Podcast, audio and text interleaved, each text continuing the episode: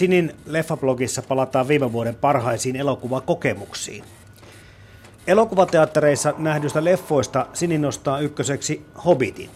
Kotona katsotusta hän on eniten vaikuttanut Lars von Triersin Melankoliasta sekä myös Stieg Larssonin kirjoihin perustuvasta Millennium-trilogiasta. Lisäksi hän kertoo, että yksi mieleenpainuvimpia elokuvakokemuksia hänelle oli se, kun hän katsoi työkaverinsa kanssa Mitä odotat, kun odotat elokuvan. Ja hauskaksi homma teki siis se, että tämä työkaveri sattui juuri odottamaan omaansa parhaillaan. Sinin Leffablogin top 5 parhaat elokuvat ovat siis seuraavat. Ykkösenä Hobbitti, odottamaton matka, toisena Yöritarin paluu, kolmantena Moonrise Kingdom, neljäntenä Bondin Skyfall ja viidentenä Nälkäpeli. Paras elokuva yleensäkin viime vuonna Sinin mielestä oli Hobbit ja kotimaisista Skiffy-leffa Iron Sky. Artun leffablogissa hehkutetaan myös Hobbittia, mutta ei pelkästään sisällöllisistä syistä. Elokuva on mahdollista nähdä myös HFR-tekniikalla. Kuusalla se onnistuu Kino 123.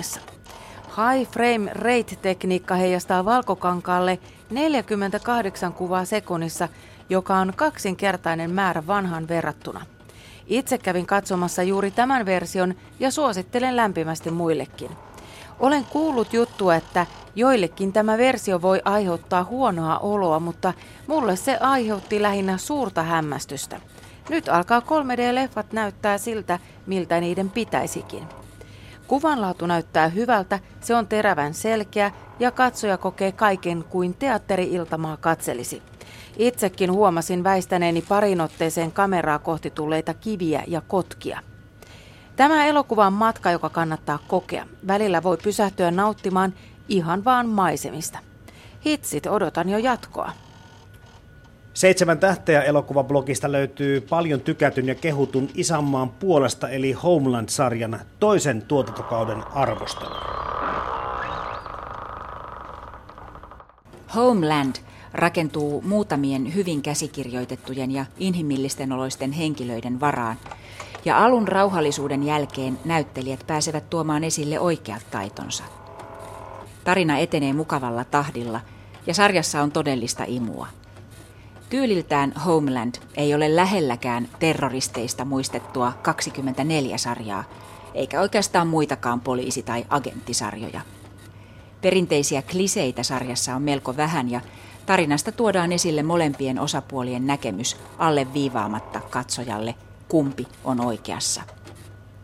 Homeland TV-sarja on hienosti viimeistelty kokonaisuus ja kaikkiaan erittäin hyvä sarja, jossa tarina ei palvele toimintaa vaan päinvastoin.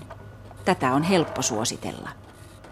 K-blogin kirjoittaja suhtautuu hommaansa koko lailla kirjallisesti. Perjantaina 11. päivä tammikuuta oli ainakin minun kovasti odottamani Anna Karenina elokuvan ensilta. Olen odottanut leffaa siksikin, että kirja teki aikoinaan minuun suuren vaikutuksen, ja historiaan sijoittuvat hyvin lavastetut ja puvustetut elokuvat ovat aina olleet mielestäni kiehtovia. Ja tietenkin kaikki kirjaleffat houkuttelevat tällaista lukutoukkaa.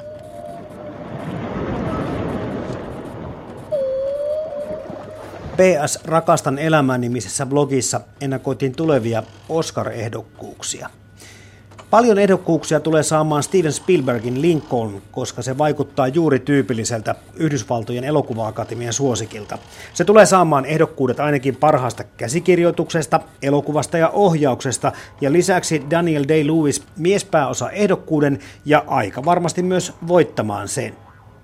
Ja melko hyvin blogin kirjoittaja perillä asioista on, sillä perjantainahan kerrottiin, että eniten Oscar-ehdokkuuksia, peräti 12, keräsi juuri tämä Steven Spielbergin ohjaama historiallinen thrilleri Lincoln. Elokuvahan kertoo presidentti Lincolnin viimeisistä elinkuukausista ja pyrkimyksistä saada päätös Yhdysvaltain sisällissodalle.